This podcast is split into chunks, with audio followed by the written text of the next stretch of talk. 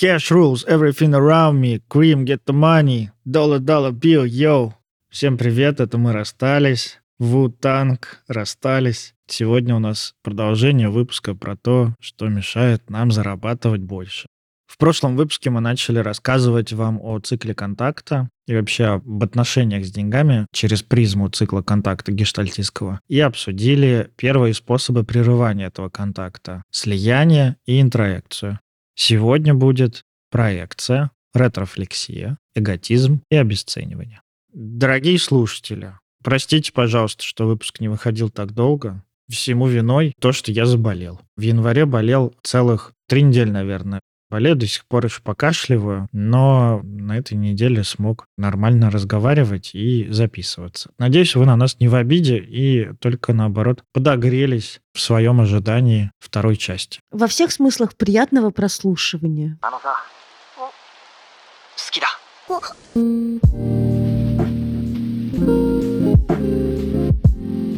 Никит. Да конечно, я думаю, столько нам надо сегодня обсудить прерывание контакта в отношении с деньгами. Че, далеко ходить не будем? Перейдем сразу к проекции. Давай коротенько напомним. Мы в прошлом выпуске сказали, что проблема с деньгами — это проблема в отношениях. Проблема в отношениях не обязательно с другими людьми, но мы говорили о том, что деньги нам платят другие люди. Деньги сами по себе не падают, на счету не появляются, их никто не рисует в кармане, они не появляются, как бы мы об этом не мечтали. В отношениях с деньгами всегда участвуют другие люди. Поэтому мы не можем рассматривать отношения с деньгами отдельно от э, отношений с людьми, которые эти деньги нам платят. Это первый тезис. Второй тезис. Ну, есть много разных способов рассматривать проблемы в отношениях с деньгами, и вот рассматривать его через цикл контакта — это всего лишь один из. Просто достаточно удобно и понятно и нам, потому что мы гештальтисты, и этот цикл контакта у нас тут везде. Цикл контакта характеризуется не только этапами, на которых прерывается этот контакт, но еще и уровнем энергии который идет насквозь вот этот вот цикл контакта. То есть начинается все с маленького количества энергии. Когда мы в слиянии и не понимаем, чего хотим, в чем наш импульс, там вообще нет энергии. Когда мы выходим из слияния, мы начинаем понимать, чего мы хотим, в чем наша потребность. И здесь появляется первая энергия. Небольшая еще, но она появляется. Она может остановиться об интроекцию. Простым языком это убеждение усвоенные за опыт нашей жизни какой-то. Там все еще не очень много энергии вот в этом месте, где останавливается. Но если мы успешно проходим это место и откидываем в сторону идею, там, например, о том, что все богатые плохие, зарабатывать плохо и так далее, то дальше у нас эта энергия начинает расти. Она не доходит еще до пика, но она начинает расти. И вот в следующем способе остановки контакта, про который мы поговорим, проекция. Эта энергия еще не на пике, но явно она больше, чем в интроекции. Она явно больше, и она уже такая осязаемая, то есть ее уже вообще-то хватит на действие. Первый импульс. То есть в интроекции, когда мы такие почувствовали только желание, типа, блин, хочу больше денег.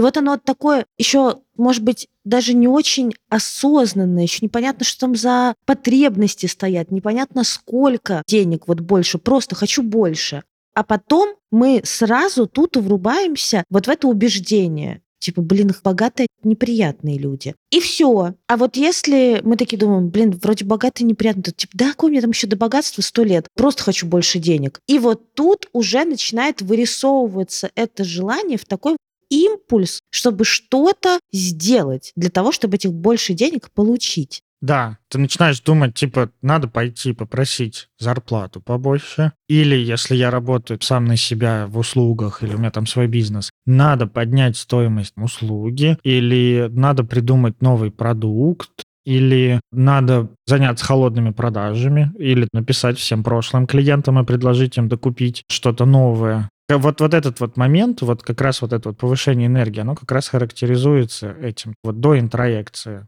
Мы как будто бы такие типа поняли, что ага, мне не хватает денег, а потом бах, сразу нам по рукам. Деньги плохо, деньги плохо, все, и дальше не идет никуда эта энергия. А вот до, если проекции идти, то там уже этой энергии больше. Мы фантазируем о действиях. Это еще не действие, но уже фантазирование о действиях, да, идеи, вот эти вот гипотезы, знаете, как в бизнес-молодости. Нагенерите себе гипотез, блядь, вот так нам говорили, и идите их проверять. Это этап генерации гипотез. Типа надо пойти к начальнику попросить больше денег. Тогда в этот момент как мы можем прерывать этот цикл к больше денег? Как мы можем прерывать? Например, мыслью, что типа, блядь, да Вообще он уже последние несколько месяцев, но недоволен, не даст, наверное, денег. Не буду просить. Или мы можем подумать, например, да нет, сейчас не время просить, обычно повышение просят по осени.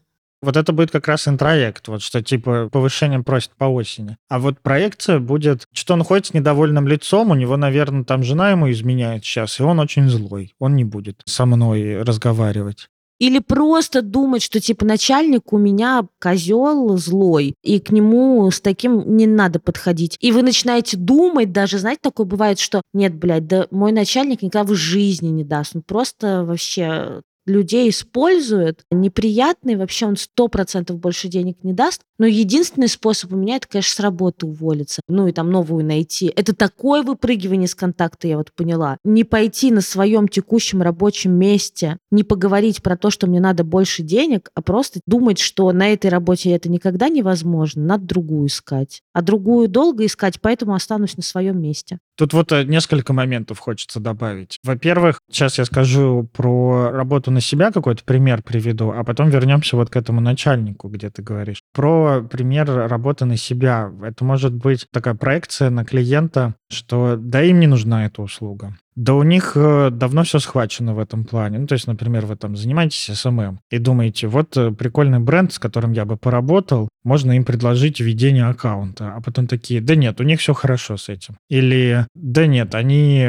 стопудово наняли там своего специалиста. Или, да нет, они не будут со мной работать. Или, да за это никто платить не будет, конечно не никто платить не будет, потому что это больше уже интроект, когда никто платить не будет. А когда вот они платить конкретно не будут. В проекции всегда есть объект, на который мы проецируем. В интроекте у нас нет такого. Там больше вот глобальные такие фразы. Деньги плохо, богатые плачут, лучше рай с милым в шалаше, Смотри, интрекция будет, что сейчас ни у кого нет денег покупать мои услуги. Это будет интроект. А вот если я думаю, что мои потенциальные клиенты мне за это не заплатят. Если я терапевт, например, не буду повышать цены, потому что мои клиенты уйдут, если я повышу. Это проекция. Это проекция, да. Вот если простыми словами, проекция — это думать за других. И возвращаясь к Настиному примеру про начальника, когда вот мы думаем, что да он скряга, да он не будет платить больше. Вполне возможно, вы так думаете, и вполне возможно, вы правы. Но чем отличается проекция? Вообще вот единственный способ работать с проекциями — это их проверять. Вот как только вы проверили, прям вступили в контакт, сказали типа «Здрасте, дайте персик», вам сказали «Нет, идите в жопу». Ты такой «О, теперь точно понимаю, что персик не дали». Причем даже мы не прояснили. Это все еще не прояснение, потому что прояснением будет спросить после этого, сказать «Скажите, а это вот вы сегодня меня только в жопу послали? Или я вообще никогда не могу просить у вас персик?» И нам могут сказать, знаете, музыка навеяла просто так вам сказать. Вообще-то в целом приходите в четверг, я вам персик дам. Или вам скажут, нет, э, персиков от меня вообще не ждите, и кто вы такой вообще, чтобы подумать о себе, что вот вы можете просить у меня персик. И тогда мы понимаем, да, проекция проверена, реально мудак. Не так важно, правы мы в этой проекции или не правы гораздо больше важности здесь имеет тот факт, что останавливая контакт проекцией, мы не встречаемся с реальным человеком, а остаемся одни в своей голове с его каким-то образом. А если мы остаемся с его каким-то образом в голове и не встречаемся с ним, то дальнейшее развитие этого контакта невозможно. Ну и в свете нашей темы у меня есть объявление для прекрасных женщин и девушек, которые слушают подкаст и любят меня, что важно. Если вам актуально поработать с темой денег, я вас зову на свой бережный терапевтический интенсив в клубе «Подруга подруги». Мои интенсивы — это возможность за 4 недели рассмотреть тему с разных сторон. Только практический материал с простыми примерами в моем стиле, с матами, шутками, прибаутками, но вместе с этим с глубокими лекциями и классными заданиями на самоисследование и рефлексию. Именно поэтому важно, чтобы вы меня любили, потому что все будет в моем стиле. За четыре недели на этом интенсиве мы с вами разберемся в отношениях с деньгами. Вы поймете, что не такое вообще для вас. А еще сможете решить, зачем именно вам нужны деньги и в каком количестве. Понять, что подсознательно мешает зарабатывать больше или достаточно. Да, так бывает. А еще научитесь осознанно планировать рост в доходе, чтобы достигать финансовых целей. Ну и вся эта красота с возможностью задавать вопросы и получать личную обратную связь от меня и коуча. Кстати, от моего коуча, который я сама хожу каждую неделю, из которой моя голова очень сильно поменялась. Все материалы интенсива останутся у вас навсегда. А еще интенсив не противоречит терапии. Вы можете ходить на терапию и параллельно прийти ко мне на интенсив. Обычно все задания с моих интенсивов очень нравятся психотерапевтам. А еще интенсив точно даст вам материала на подумать и поработать в личной терапии на несколько месяцев вперед. В общем, девчонки, я вас жду. Как девчонки? Девушки и женщины.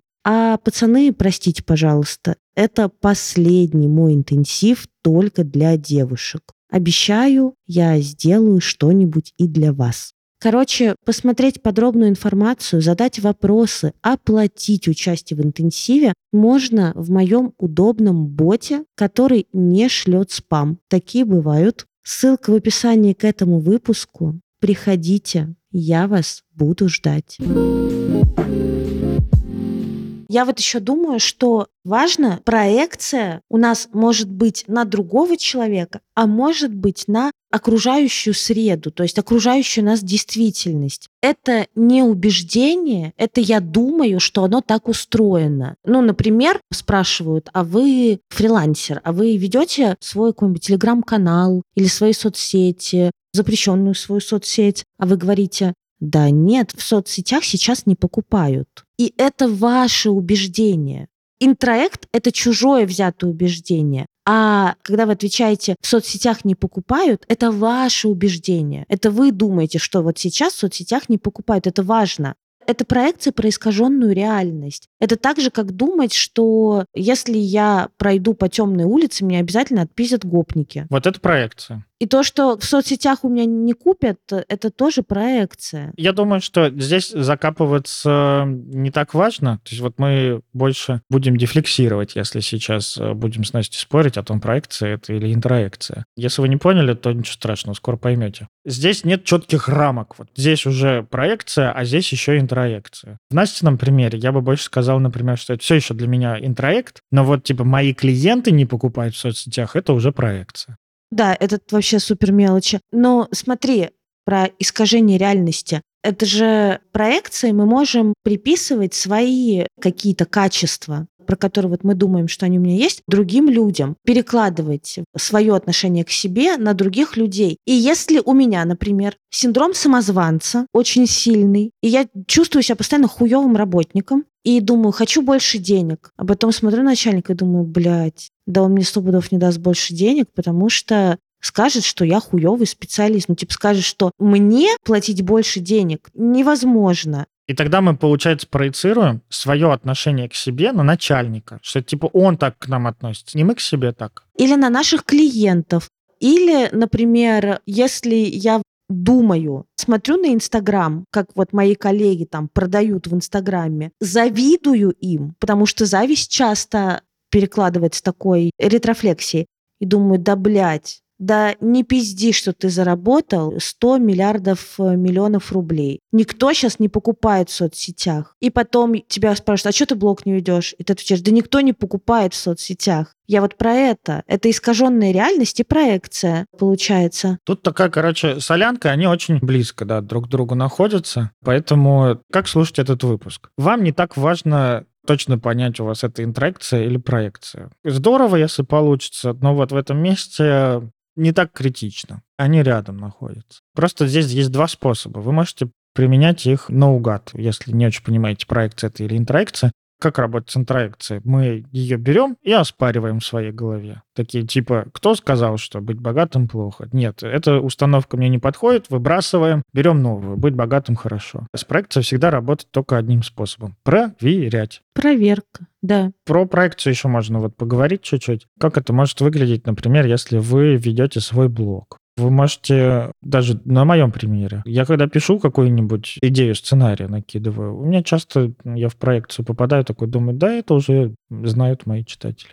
Или да, про это будет неинтересно им читать и смотреть, потому что ну, про это уже там рассказали сто раз. Или когда работаю с рекламодателями, всегда прохожу эту стадию, такой типа, сейчас они мне скажут, какую-то я хуйню написал. Рекламную интеграцию. Это нормальный очень путь. Смотрите, наличие вот этих всех способов прерывания контакта не означает того, что вы этот контакт не пройдете. Более того, у нас у всех есть эти прерывания. Мы все что-то думаем за других и пытаемся как бы угадать. И вообще-то наша эмпатия очень схожа по формированию с проекцией. Поэтому нам еще иногда кажется, типа, ну я суперэмпат, я чувствую, что он ко мне плохо относится, вот этот человек. Может быть, вы, конечно, и суперэмпат, и, может быть, правда, человек этот вот плохо к вам относится, но за другого додумывать или за других, за окружающую свою реальность, это все-таки проекция, даже если вы суперэмпат.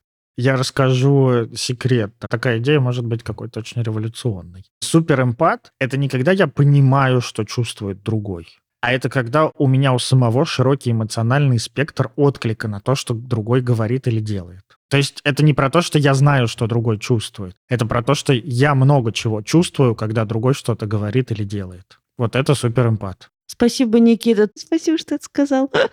Но ты сейчас только что сломал очень много суперэмпатов, которые все понимают.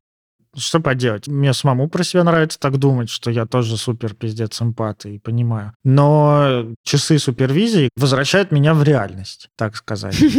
Мы никогда на 100% не знаем, что чувствует другой человек. Даже если другой человек говорит о том, что ему грустно, у грусти бывает миллиард разных оттенков, и вот какой именно оттенок грусти вот этого человека мы никогда не узнаем. Поэтому им суперэмпатичность и ощущение себя таким чувствительным к другим людям, это не в том, что мы знаем, что они чувствуют, а в том, что у нас достаточно широкий спектр на то, что они говорят и делают. Спектр отклика. Что мы откликаемся. Вот эмпаты, они не додумывают, они откликаются не обязательно вслух откликаются, просто как бы такие, типа, о, я вот посмотрел, и мне как-то очень грустно. О, я смотрю, а мне радостно и грустно одновременно. Чем разнообразнее палитра, тем более вы эмпатичны. О, еще знаешь, я, кстати, подумала, неочевидный вид э, проекции — это же думать про кого-то, типа, лучше, чем про себя. Например, смотрите вы кого-нибудь, коллег из своей э, профессии, лекцию какую-нибудь слушайте, и они говорят, блин, народ, простое правило. Если хотите зарабатывать больше, первым делом придите к начальнику и просите больше. Вот я так рос в доходе. А вы на него смотрите и думаете, ну, конечно, ты такой классный специалист. Конечно, тебе повышали зарплату, а мне не повысят потому что я не такой классный, как ты. И желаемые какие-то свои качества или непризнанные свои качества, да, там в виде профессионализма, мы тоже можем перекладывать на других гиперболизированно, тем самым прерывая вот этот контакт. Я думаю, что вот это вот уже ближе к ретрофлексии пример, который ты сказала, потому что это же, по сути, агрессия на самого себя. Точно такое случается. Точно мы так, бывает, думаем. Но здесь, я думаю, знаешь, типа другой получил, чего хотим мы. Мы злимся на него. Но вместо того, чтобы злиться на него, мы злимся на себя. Бля, но я не такой. Если я себя иду за это терзать, то я с тобой согласна. А если я просто как данность смотрю на другого и думаю, вот ты профессионал, это не признание как бы скорее своего профессионализма, о, так это тогда вообще мы сейчас в эготизм улетим. Ладно, все, давай дальше. Ты пошла на опасную дорожку. Знаешь, вот я думаю, здесь может быть, правда, полутона. Не все, что мы думаем, это проекция. Когда что-то мы уже проверили, то есть, например, мы правда можем смотреть на другого человека и думать, да, ты профессиональнее меня, и ты можешь так сделать. Это будет проекция не на другого человека, Потому что, ну, мы правда знаем, что он профессиональный. Там, например, у него опыта в этой сфере больше, проектов больше, регалий больше А если опыта столько же, а регалий больше, проектов больше, а начинали мы вместе? Тогда да, это будет больше вот про проекцию. Или у меня опыта 15 лет, у него 5, и я сижу на его лекции и думаю, да, ты крутой чувак. Тут же все равно получается объект нашего взаимодействия будет не тот чувак, у которого получилось, а тот все равно, к кому мы пойдем за деньгами. Тот, кто нам эти будет деньги давать. Клиент наш, наш начальник, компания, с которой мы работаем. Проекция будет больше на это начальство, что они ждут большего пример, который ты описал, там больше проекция будет направлена не на того, кто профессиональнее или не профессиональнее, а на тех, кто мне эти деньги заплатит, что им надо вот как этого. Нет, это если мы говорим с тобой про то, что у меня цель попросить денег, это я понимаю. А я тебе привожу пример зеркальной проекции, который может нас останавливать, в принципе, куда-то дальше двигаться от идеи, что мы смотрим на какого-то человека, мы приписываем свои хорошие качества другому, вместо того, чтобы опереться на свои качества и сделать следующий шаг, мы эти свои хорошие качества передаем другим людям. И на их фоне становимся без этого хорошего качества. А это хорошая мысль, я тебе предлагаю в конце выпуска, после того, как поговорим про эготизм, попробуем вот на примере прерываний по циклу контакта поговорить уже не про то, как мы будем просить деньги у начальника или тестировать какие-то гипотезы с клиентами, а поговорим об отношениях с людьми, которые зарабатывают больше нас. О, приколдес, давай. Давайте тогда перейдем к ретрофлексии. Ретрофлексия, она характеризуется тем, что вот энергия уже повышена, мы начали что-то делать. У нас пошел уже импульс на действие какое-то. Если вам сложно вот понять вот эту вот тему с повышенной энергией, с пониженной энергией, просто вбейте в поисковике в картинках цикл контакта гештальт-терапия. И там вы увидите, что мы говорим. Там может быть короткий такой упрощенный вариант, когда будет написано преконтакт, контактирование, постконтакт. А может быть вариант подлиннее, где вам будет расписано прям по каждому мини-шагу слияние, интроекция, Слияние может конфлюенция называться, но там будет вот именно вот эта вот кривая энергии, как она выглядит. В общем, на ретрофлексии энергия идет все еще наверх. Она уже так наполовину, короче, наверх пошла. Про энергию мы еще можем сказать, что, ну, все, это появились силы на действие. Да, есть силы на действие. Гипотезы накиданы, и теперь есть силы на действие.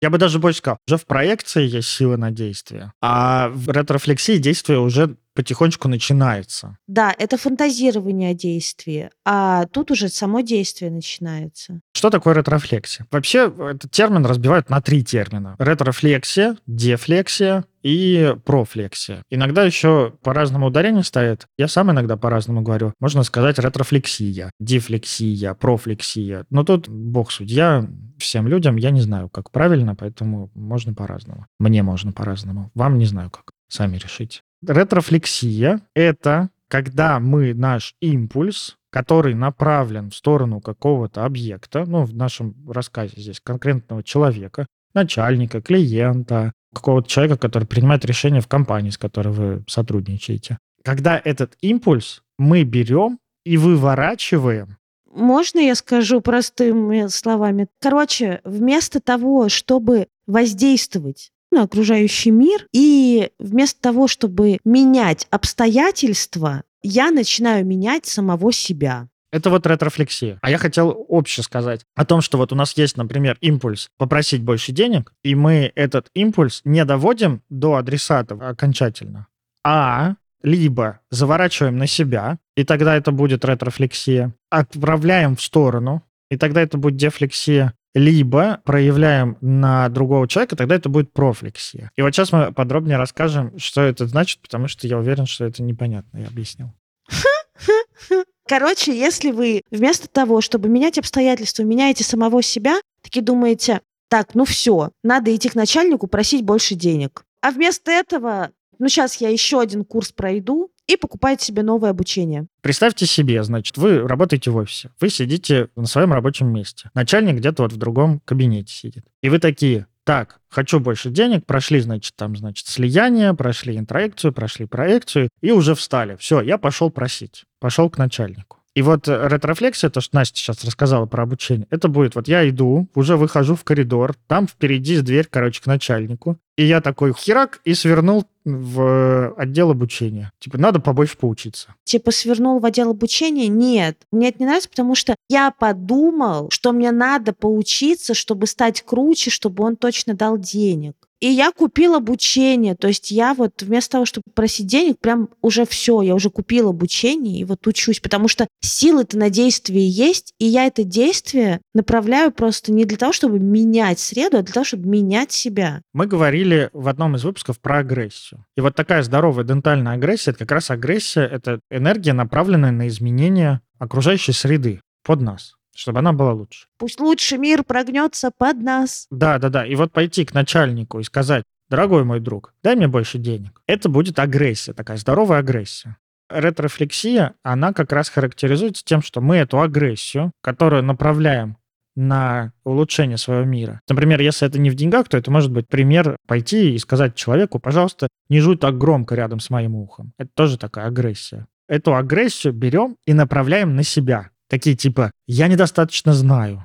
Да что я буду этому человеку что-то говорить? Да надо еще подкачаться. Я потерплю. Такой страх перед другим, что я потерплю невежливо других людей одергивать. Я потерплю. Это интроекция. Вы понимаете, что мы как бусики нанизываем. Потому что если через одни, другие, там мы пробиваемся, пробиваемся, пробиваемся, где-то останавливаемся. Наша задача, сука, это анальные бусики. Вот эти все анальные бусики прям вот все протолкнуть.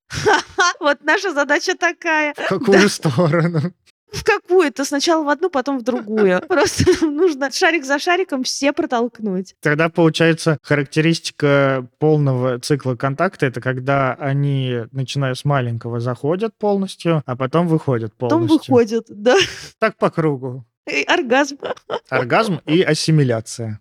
Типа, что это сейчас было? Просто удовольствие. Понятное же дело. По-разному. Цикл контакт не всегда должен быть положительный. Он может быть и отрицательный, неприятный. Можно шуточку? В России у вас говорят, ты рост может быть отрицательный.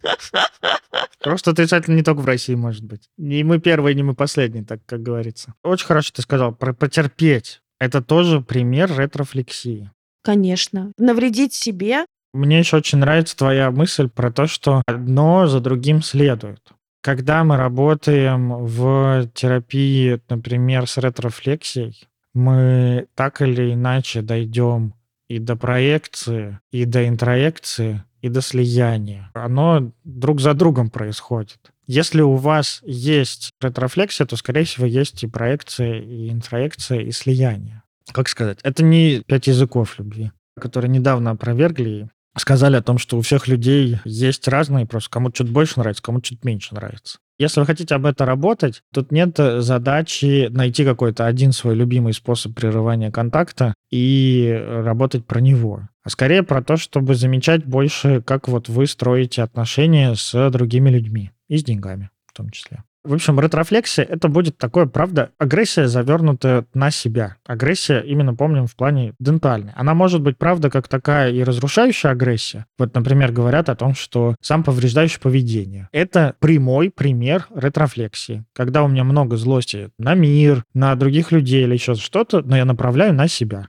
Да, ретрофлексия прям вот в своем апогее, самой на высшей точке, вот в своем пике, это, конечно, суицид. Это все самоповреждающее поведение. И это в том числе психосоматические заболевания. На лайтах, знаете, психосоматические заболевания, которыми уже вот все как на себя прочувствовали, что с кем-то пообщались, потом горло заболело. И вы такие, ой, блядь, что-то я, короче, кажется, не договорила вот этому человечку. Это на лайтах. Ну, а бывают прямо серьезные психосоматические заболевания. И психосоматика существует. Просто не надо все заболевания рассматривать как психосоматику, но в целом реакция тела на психические процессы существует. Тело с психикой неразрывно связаны. Да, это правда. Ретрофлексия, ну, типа, поучиться вместо того, чтобы попросить прибавку или повысить цены, на фрилансе как это может быть? Вот у нас есть клиенты, с которыми мы когда-то работали. Или мы начинающий фрилансер, у нас еще нет клиентов, но очень хочется. И э, у нас э, появляется импульс и желание. Мы уже начинаем делать. Неважно, там, бывшие они или мы с ними еще не работали. Написать потенциальным клиентам и что-то им предложить. Вот мы такие типа, о, клевая идея, сейчас надо, короче, ее предложить. И мы такие уже начинаем писать сообщения. Привет, мне нравится ваш бренд, я предлагаю вам поработать со мной, такие условия, там хуе мое. Потом все стираем и такие типа, нет, надо переработать продукт. Не подходит. Или мы пишем «Привет, поработаю на вас бесплатно». Вы такие классные. Это же тоже вообще-то агрессия по отношению к себе. Ну, это можно, конечно, так, я думаю, рассматривать. Но вот я думаю, тогда вот если уж совсем накрутить, чтобы это прям максимально колоритный пример был, это мы пишем «Привет, вы такие классные, вы, наверное, со мной никогда не будете работать, потому что вы такой крутой бренд, а я просто валяюсь, но вдруг когда-нибудь, может быть, вы прочитаете мое сообщение, и, может быть, мне что-то дадите, хотя кто я вообще такой тварь дрожащая рядом с вами, чтобы с вами работать. И вообще, стоит мне, наверное, пойти еще поучиться 100 тысяч миллионов раз. В общем, вот когда человек приходит и распинается перед тобой, какой ты крутой, а какой я плохой, это тоже вот, по сути, такая ретрофлексия. И это, конечно, еще и проекция, но это проекция, которую человек донес. А с точки зрения блогерства, это, например, вот такой блогер, который очень старается, очень много дает материала полезного в блоге, там уже все просто левитируют, все уже на ракетах летают, просто читая его блог. Он такой, а продавать все равно не могу. И вот он уже 10 лет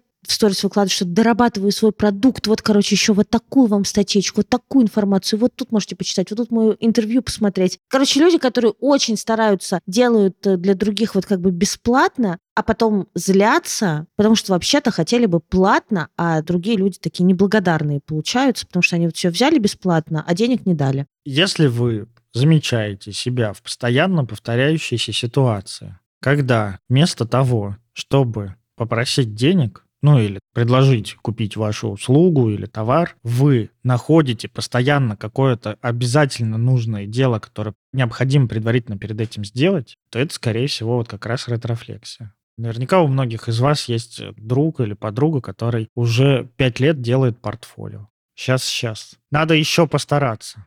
Пока рано. Это сто процентов ретрофлексия. Это как бы я драчу себя вообще бесконечно. И тут, блядь, собери, а тут обработку переделай. Вместо того, чтобы уже просто, сука, пойти и продать всем. Давай про дефлексию и про флексию. Так хотя бы коротенько. Про дефлексию, когда мы говорим, и про профлексию, мы говорим, наверное, тут больше уже не про агрессию, хотя можно и так и агрессию сказать, но вот давайте слово энергия использовать. Энергию, которая у нас направлена на, например, попросить повышение или предложить э, свою услугу кому-то, или выложить пост в свою социальную сеть, мы направляем в сторону. Не на себя разворачиваем, а в сторону. Самый привычный пример, про который все знают засмеивание. Засмеивание и забалтывание. Вот когда вы пришли к руководителю, смотрите на него, и сейчас бы хорошо бы сказать, Павел Саныч, денег больше дайте, пожалуйста. Вы такие, Павел Саныч, как жена, как дети?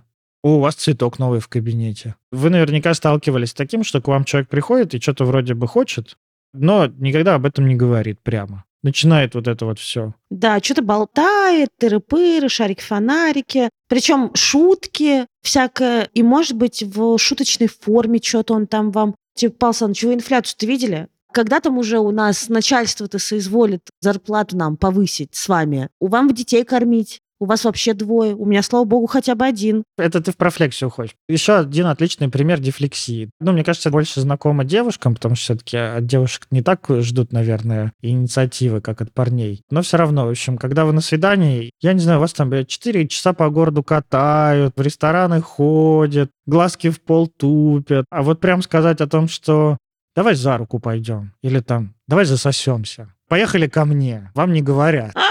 Блять, давай засосемся. Прямое выражение желания своего. Вам говорят, это пример как раз дефлексии. И вот э, вы, наверное, узнали себя в такой ситуации. А еще сглаживание углов. Только что-то вот встало на повестке дня, такое острое. Вы такие, типа, ну, коллеги, давайте не будем об этом, конкурировать за место начальника в дефлексии важно не то, что сгладили углы, а сгладили углы и уехали в сторону вообще. Потому что если просто мягко сказали, Сглаживание углов – это и есть уезжать в сторону. Что, коллеги, давайте не будем. да по-разному понимать сглаживание углов. Сглаживание углов можно понять, как и просто, чтобы вместо прям сказать, типа, я тебя не люблю, с тобой встречаться не буду. Можно сказать, например, я ценю, но дело не в тебе, дело во мне, я с тобой встречаться не буду. Это тоже сглаживание углов, но при этом здесь контакт произошел. Это подбор формы. Подбор формы. Если контакт произошел, то это подбор формы. А сглаживание углов – это заметание под ковер. Да, когда не ясно, что хотят. Когда не происходит выражение импульса, энергия не проходит дальше. Да, получишь сейчас. А профлексия — это когда мы желаемое на других людей переводим. Когда мы вот эту вот энергию, направленную на улучшение нашего гомеостаза, на изменение нашей жизни в какую-то сторону,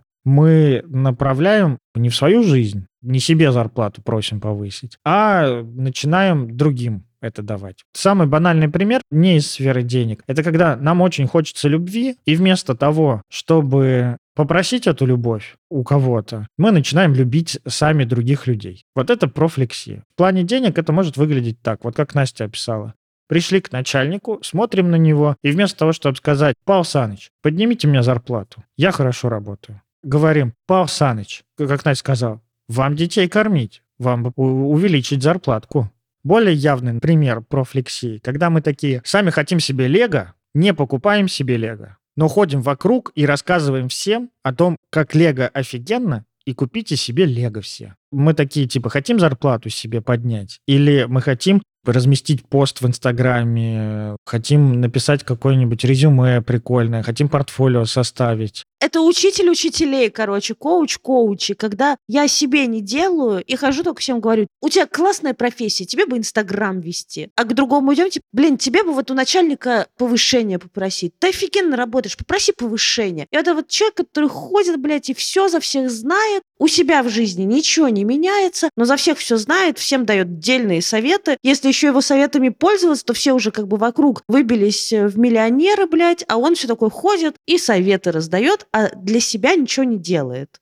Да, это вот профлексия. Научу вас зарабатывать, потому что мне самому стыдно зарабатывать. Поэтому давайте я вас научу, а вы мне просто денег заплатите. Потому что мне самому стыдно продавать по той схеме, по которой я вас сейчас научу. Да. Длинно, конечно, получилось, но вы нас извините, очень тема прикольная. Ни хера себе, извините, ты чё? Никит, расскажи, какое это сейчас было прерывание контакта? Давай. Это была проекция, потому что я думал, что наши слушатели злят на нас за то, что мы так долго ведем выпуск. Откуда я знаю, может быть, и радуются. А вот у меня положительная проекция, потому что я думаю, да, блядь, все счастливы, когда у нас долгие выпуски. Это тоже проекция. И ретрофлексия у меня была, потому что я такой распинаюсь, такой типа, ой-ой-ой, ой-ой-ой, какие мы плохие. А я думаю, какие мы хорошие, пиздец. Давно не баловали людей длинными выпусками. Дальше про эготизм. Эготизм — это предпоследний вот способ прерывания контакта, ну, обычно так говорят. И здесь энергия доходит до самого пика. Смотрите, все, что мы говорили до этого, преконтакт, когда мы еще не знаем, что хотим и не идем в реализацию контактирование, когда мы начинаем уже идти в реализацию, но где-то там спотыкаемся. И если мы успешно это прошли, профлексия. Ну, контактирование — это как раз вот это вот фантазирование о действиях и, де- и действия. Это как раз проекция, ретрофлексия и дефлексия, и профлексия. А потом вот уже все случилось. Если мы успешно это прошли, если мы тут не запнулись, не остановились, не развернулись, то энергия доходит до пика, и действие происходит. И вот в момент, когда действие происходит, у нас может произойти вот этот вот эготизм. На примере секса. Вы уже в постели, у вас уже происходит физический контакт, проникновение, еще что-то такое. Определение эготизма. Грубыми, простыми словами начинающего крестьянина. Это когда я не в моменте, выпал из момента. И все упало. Не обязательно все упало. Просто вот я выпал из момента. Но если на примере секса, то когда ты выпадаешь, падает. Но возбуждение падает, да, правда. Конечно, и разрядка не случается. Невозможно получить оргазм, невозможно кончить. Ну да, потому что это не зря назвали прерыванием контакта. Ты двигатель запустил, он тебя раскрутился, вот он тебя уже все едет, и ты в этот момент бах, насос топливный отрубаешь. Понятно, что у тебя не будет разрядки, и понятно, что у тебя упадет возбуждение, напряжение, вот это вот все. Угу. И член. Простыми словами, эготизм — это когда я не присутствую в контакте. Вот давайте так, не проживаю именно вот этот вот момент полного контакта. То есть вот на примере с сексом, вместо того, чтобы нюхать своего партнера, вместо того, чтобы просто вот отдаться наслаждению, трогать друг друга, возбуждаться, ну вот проживать вот этот вот весь кайф, растекаться в моменте. Правда, эготизм, простыми словами, в гештальте метафорическими, шуточными называют невозможностью отдаться, невозможностью отдаться жизни, невозможностью отдаться партнеру. Вообще вот просто невозможности отдаться деньгам, невозможности отдаться радости. Короче, вот правда мы просто как будто бы такие подмороженные, очень у нас крепкие наши вот эти вот границы психические, и через них как будто не пробивается вот жизнь в нас, не бьет она. Можно еще так сказать, мы замораживаемся и вылетаем в другое место. Грубо говоря, из тела типа вылетели. Да, как это переживается? Это переживается отсутствием переживаний, отсутствием чувств. И вот вы, например, такие все пробились через все, значит, сопротивления. Пришли, говорите начальнику, здоров, заебал, давай зарплату мне повысим. И обоснование ему, короче, базу. Вот потому, потому, потому. Он послушал, говорит, ну, справедливо, давай. И вы такие думаете, и это все, ничего не чувствую. Можно думать, это все, типа, удивиться, например. Или опешить от того, как он быстро согласился. Это все еще будет э, скорее проживанием. А вот не проживанием момента будет, если вы такие и дальше пошли. А, ну или такие, типа, М, окей, ну ладно, у меня там кол сейчас э, стоит. И вы пошли, все на звонке, и вообще и не вернулись даже, не порадовались не прожили этот момент, что, типа, пиздец. И я такой смелый прихожу и говорю, давай, повышаю. Вот поэтому. Он такой, и она тебе. И прикинь, прям вот все рубль в рубль повысил вообще, я красавчик. Вот как будто бы не присвоили этот опыт, не прожили. Подожди, вот присвоить это, это уже дальше, следующий этап, пока рано. Это все еще момент. То есть мы в моменте. Мы не оказались в моменте не почувствовали. Но вот я думаю, что с радостью-то у многих проблем нет. Есть, конечно, люди, которым сложно порадоваться, но чаще проблема даже, наверное, не с этим. В смысле, если радоваться отнимут? Вот тебе интроект, если сильно радоваться, то это можно сглазить. Нельзя рассказывать про хорошее, сглазишь. Счастье любит тишину. Это интроекты, которые вы найдете вот под этим невозможностью порадоваться в момент контактирования. Согласен. Я не буду тогда говорить о пропорциональном соотношении, но вот я думаю еще про другой момент. Когда нам отказали, или накричали, или просто сделали вид, что не заметили вашу просьбу. Ну так, посмотрели в окно и такие... А что там у тебя кол, кстати? Что там твой созвон-то? Пора бы тебе идти на него. И здесь у нас тоже появляются какие-то чувства в этом месте. Возмущение, злость, стыд, если нас там пристыживают. Чувство вины, если нам говорят, а вот ты склад нам в Петербурге сжег. Какого хрена ты зарплату хочешь повысить? мы в этом месте тоже замираем вместо того, чтобы как-то быть в контакте с этими переживаниями. Это будет эготизм. Правда, вот лучший пример это именно вот пример, мне кажется, секса. Вот чтобы понять, как это ощущается, вот я думаю, многие с таким сталкивались, когда ты в процессе как бы наблюдаешь себя со стороны, не в моменте. Наблюдаешь со стороны и как будто бы хочешь вот типа проконтролировать. А я все правильно делаю, а я правильно смотрю, а я правильно вот сейчас разговариваю с человеком, правильно двигаюсь. Если в сексе там, а я красиво лежу вот сейчас для него, привлекательно. Ты даже можешь называть свои чувства. Ты можешь так смотреть на себя со стороны и говорить, о, я наслаждаюсь но физически не наслаждаться. Да, да. Или типа, о, какой клевый секс. Но на уровне ощущений ты все еще бревно. Но это может быть рационализация, правда, но не проживание. Что типа, блин, вообще это прикольно, что мне подняли зарплату. Ну да, или там тот говоришь начальнику, вообще, конечно, прикольно получилось. Да, да. Я этого и хотел. Здорово. Прикольно засосались. Да, прикольно засосались. Так мокро было. Так прикольно ты целуешься, конечно. Необычно. Тут очень сложно передать словами эту разницу. Мне кажется, только на своем опыте вы можете тут э, обратить внимание и заметить, вот когда вы включены в контакт, а когда не включены в контакт. Потому что на словах тут не очень понятно. Вот когда я говорю, типа, мне клево, вот вы не поймете, типа, я сейчас правда проживаю какую-то клевость или просто слова сказал такие. Но вот если я скажу, что мне сейчас интересно с тобой это все обсуждать, мне нравится, меня прет, мне кайфово, это чувствуется, этот драйв чувствуется, это то, что не подделаешь. И, например, я могу сейчас сказать что-то обыденное. Здесь маркер, мне кажется, именно вот какая-то эмоциональная насыщенность. Если вы привыкли быть безэмоциональным, что чувствовать плохо и прочее, то, наверное, сложно тут будет объяснить разницу. Но если вы бывали и в каких-то сильных э, чувствах, переживали какие-то чувства, и бывали в состоянии вот такой вот полной отключенности какой-то от реальности, как будто бы наблюдение того, что происходит вместо участия в этом, вы, наверное, поймете эту разницу. Но я думаю, вот про эготизм мы достаточно сказали, и можем перейти к стадии уже постконтакта. Вот когда контакт произошел, можно было бы подумать о том, что здорово, вот мне зарплату сказали, да, повышаем тебе зарплату, вот я порадовался, и вы прям в моменте типа классно, и говорите ему спасибо большое, я так рад, что у нас вот удалось договориться. Да, да, вышел за дверь от начальника, сплясал сразу же, и все. Что еще вам от меня надо? Здесь нам от вас надо, ну не только нам от вас надо, нам-то, может, и не надо. Но, в общем, дальше идет э, стадия постконтакта. Постконтакта или по-другому стадия ассимиляции, интегрирования. Интегрирование нового опыта который вот только что случился. Любой опыт должен не только случиться, но еще и интегрироваться в нашу жизнь. И в нашу психику. Даже так, тут два процесса, я бы их даже разделил.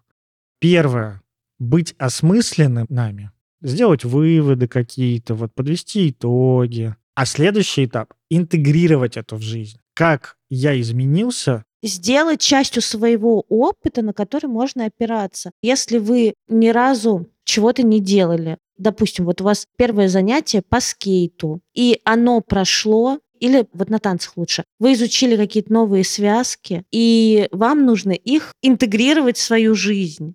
Вам надо, во-первых, запомнить эту связку, чтобы дома танцевать. А во-вторых, вам нужно ну, ее отрабатывать, потому что на нее потом будут наслаиваться другие связки. Это как раз вот запомнить сделать выводы, да, что вот надо так двигаться, вот так, вот так, вот так, вот сюда ногу не надо ставить. То, что Никита говорит про осмысление, а интеграция — это когда все, этот танец, он уже ваш, и вы знаете, что там условно с закрытыми глазами эту связку станцуете. Вот типа вы можете на нее опираться. Как это может выглядеть, например, с продажами? Вот вы решили что-то продать старым клиентам или новым в холодную кому-то написать. Вы все написали, вам сказали, о, здорово, давай поработаем. Или, например, сказали, нет, мы не готовы работать, приходите через там, полгода, например. Вы прожили чувства, которые у вас появились в моменте контакта, порадовались или там расстроились, еще что-то. И дальше следующее. Во-первых, присвоить опыт. Это со мной было.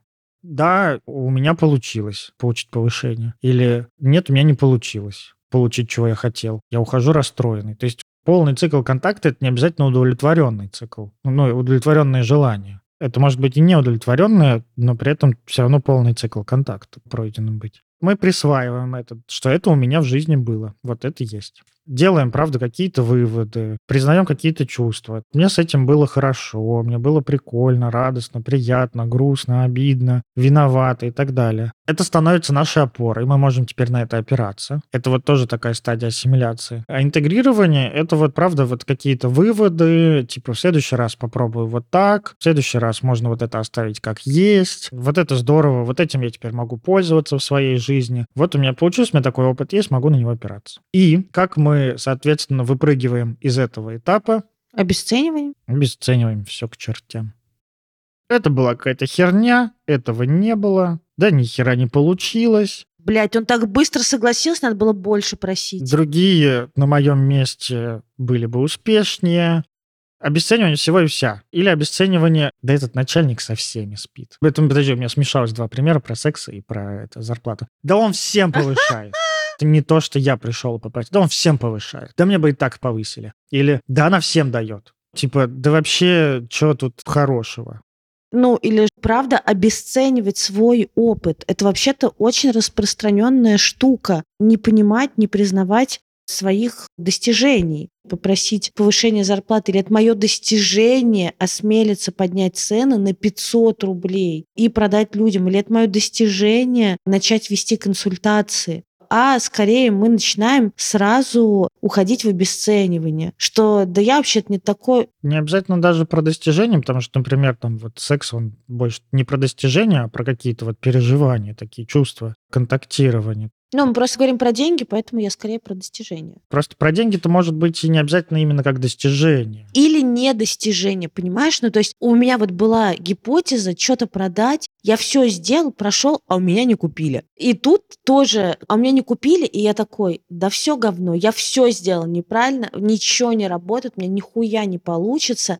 А обесценивание, ребята, сейчас скажу вообще просто вещь разъеб. Обесценивание откатывает вас к началу.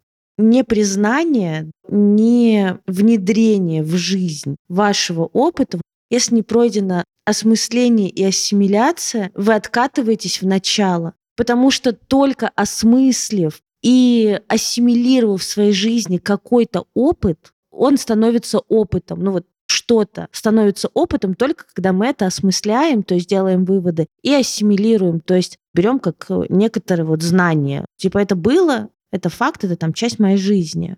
И прикиньте, это нас откатывает. Могу сказать по-другому, может, кому-то так будет понятнее. Мы в гештальте говорим, что каждый гештальт стремится к завершению. В гештальте здесь можно, правда, заменить вот на цикл контакта. Каждый цикл контакта стремится к завершению. И когда мы говорим про человека, который так сильно страдает, приходит в терапию, мы в том числе еще смотрим на то, какие гештальты у него не завершены. Вот если вы смотрели фильм про Каспера, такой был популярный фильм 90-х или 2000-х годах, по-моему, про привидение.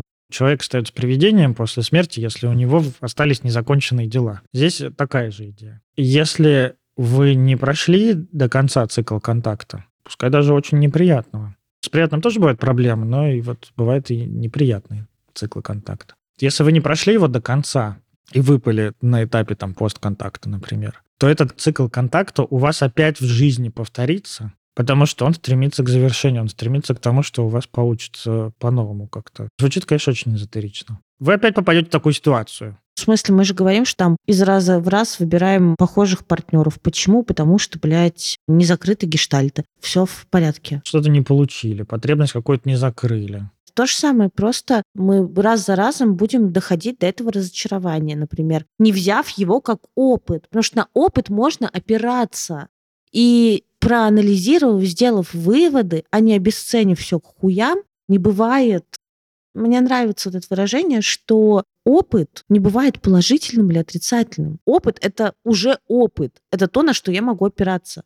Но он бывает как бы приятным и неприятным, а вот негативного опыта нет. Он просто опыт. Это то, что я вот уже делал, то, о чем я могу рефлексировать. Поэтому так важны всякие ритуалы подведения итогов, прощание, провожание в загробный мир, инициации, опыт потери девственности.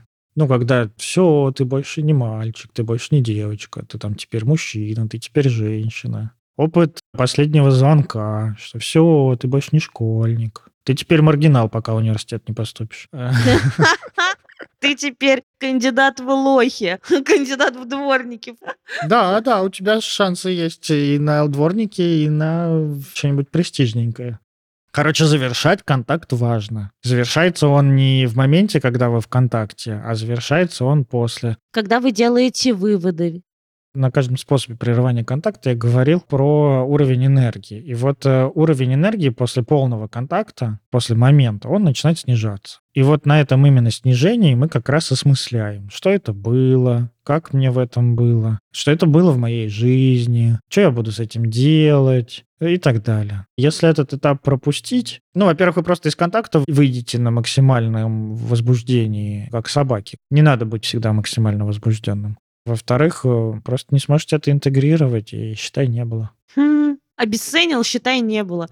Да. Вот мы обещали в конце выпуска поговорить про отношение к э, другим богатым людям. Здесь все то же самое может быть. Во-первых, э, слияние. Вы можете не понимать, что вы к ним чувствуете. Можете просто чувствовать какое-то напряжение рядом с ними, что вам плохо рядом с ними. Или наоборот, вас очень сильно захватывает, и вы не понимаете, что происходит. Это вот слияние. Интроекция — это когда вы что ты думаете про богатых людей? Богатые тоже плачут, богатые живут несчастливо, за богатыми гораздо больше следят, там, не знаю, налоговые органы. Спецслужбы.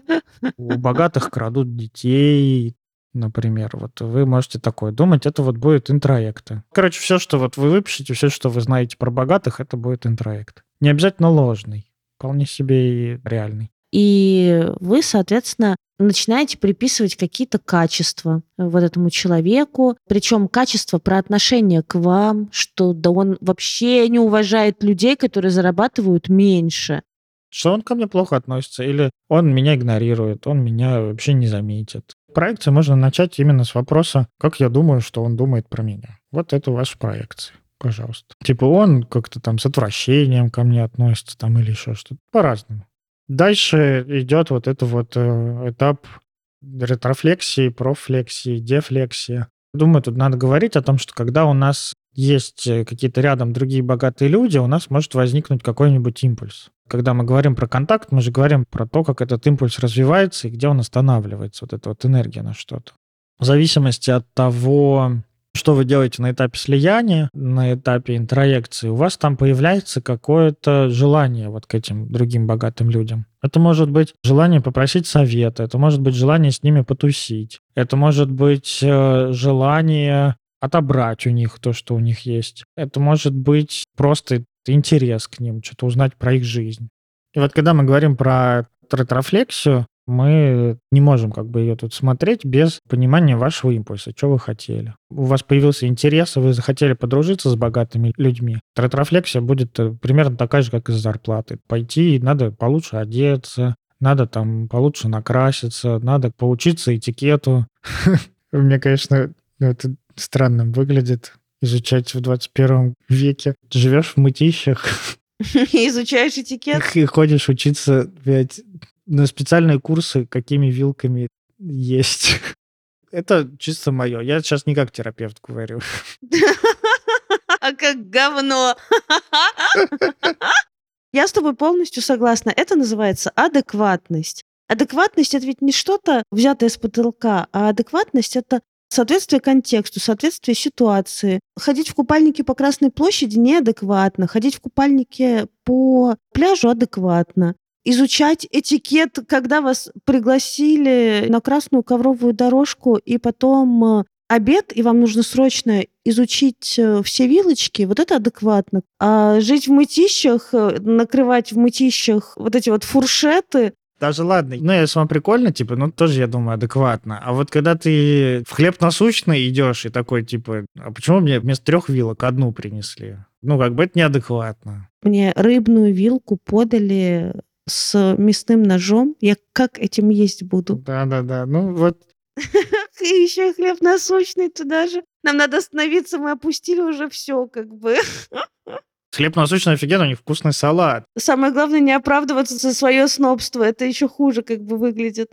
Прекрати. Короче, это вот про контекст. И ретрофлексия, когда мы, например, хотим подружиться с другими богатыми людьми или просто с богатыми людьми, может быть вот именно в том, что пойду сделаю себя лучше.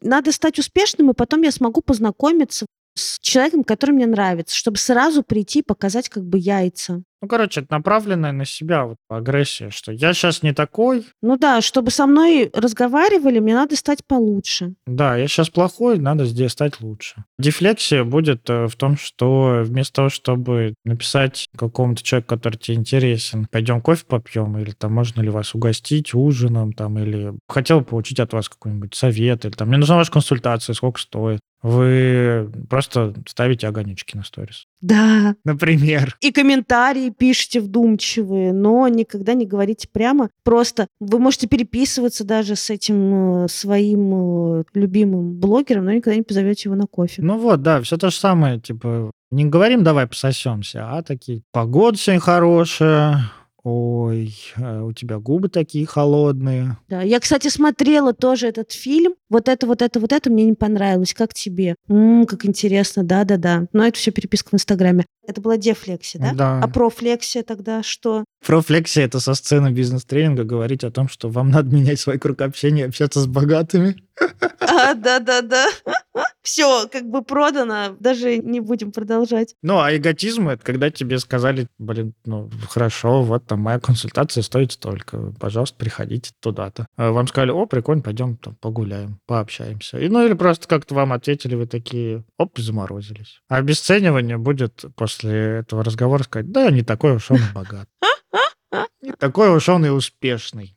Зато у него, конечно, тараканы в голове пиздец. Да, или ну и нахер я туда пошел. типа, ничего мне это не дало. Или впасть в стыд и обесценивание себя, что типа, боже, я вообще никогда до такого уровня не доберусь. Слишком крутые люди, я говно вообще последнее. Конечно, я вот всю жизнь свою неправильно жил. Да, но вот я думаю, больше что это про обесценивание опыта, чем про обесценивание себя. Ну и обесценивание себя тоже. Так, э, дорогие наши слушатели, надеюсь, вы нашли себя здесь, в этом выпуске. Потому что мы нашли, чтобы нам не было одиноко. Надеюсь, вы тоже нашли. Да. Мы находили себя на разных этапах. Разговариваете со своими психотерапевтами об этом. Короче, есть вам о чем подумать теперь. Девушки, приходите ко мне в клуб на февральский интенсив про деньги. Ну, мне кажется, это, это очень крутая информация. Мне очень было прикольно ей поделиться и порассуждать про это. Очень прикольно, если вы напишите нам в комментариях о том, как вы вообще слушали этот выпуск, о чем думали, нашли ли себя в чем-то, замечаете ли какие-то свои любимые способы прерывания контакта, отщелкнули ли что-то у вас вообще тут. В общем, поделитесь своими откликами по поводу прослушивания этого и предыдущего выпусков. Желаю вам богатства. Желаю вам денег столько, чтобы достаточно. Вот столько, чтобы достаточно. Потому что богатство может быть нагруженное слишком слово. А вот чтобы денег было столько, сколько надо, достаточно и хочется, вот это, мне кажется, заебись. Я не желаю вам богатства, я забираю свои слова обратно. Желаю вам ясности мышления в чувствах, мышлении, что у вас происходит. Так э, будет, мне кажется, прикольнее. Спасибо вам за внимание. Подписывайтесь на нас еще в социальных сетях, в запрещенных социальных сетях, что мы зря, что ли, их ведем. В Телеграме подписывайтесь на наш канал «Великолепные бывшие». Никита там всегда шуточки шутит. За микрофонами с вами была Анастасия Ершова, гештальтерапевт, блогер, предводитель всех счастливых и руководительница клуба «Подруга подруги». И Никита Савельев, гештальтерапевт в процессе обучения, блогер, продюсер, предводитель всех красивых. Через полгода уже буду просто гештальт-терапевт. И будущий групповой терапевт. Не будем предвосхищать. Спасибо, что были с нами. Пока-пока. Пока-пока.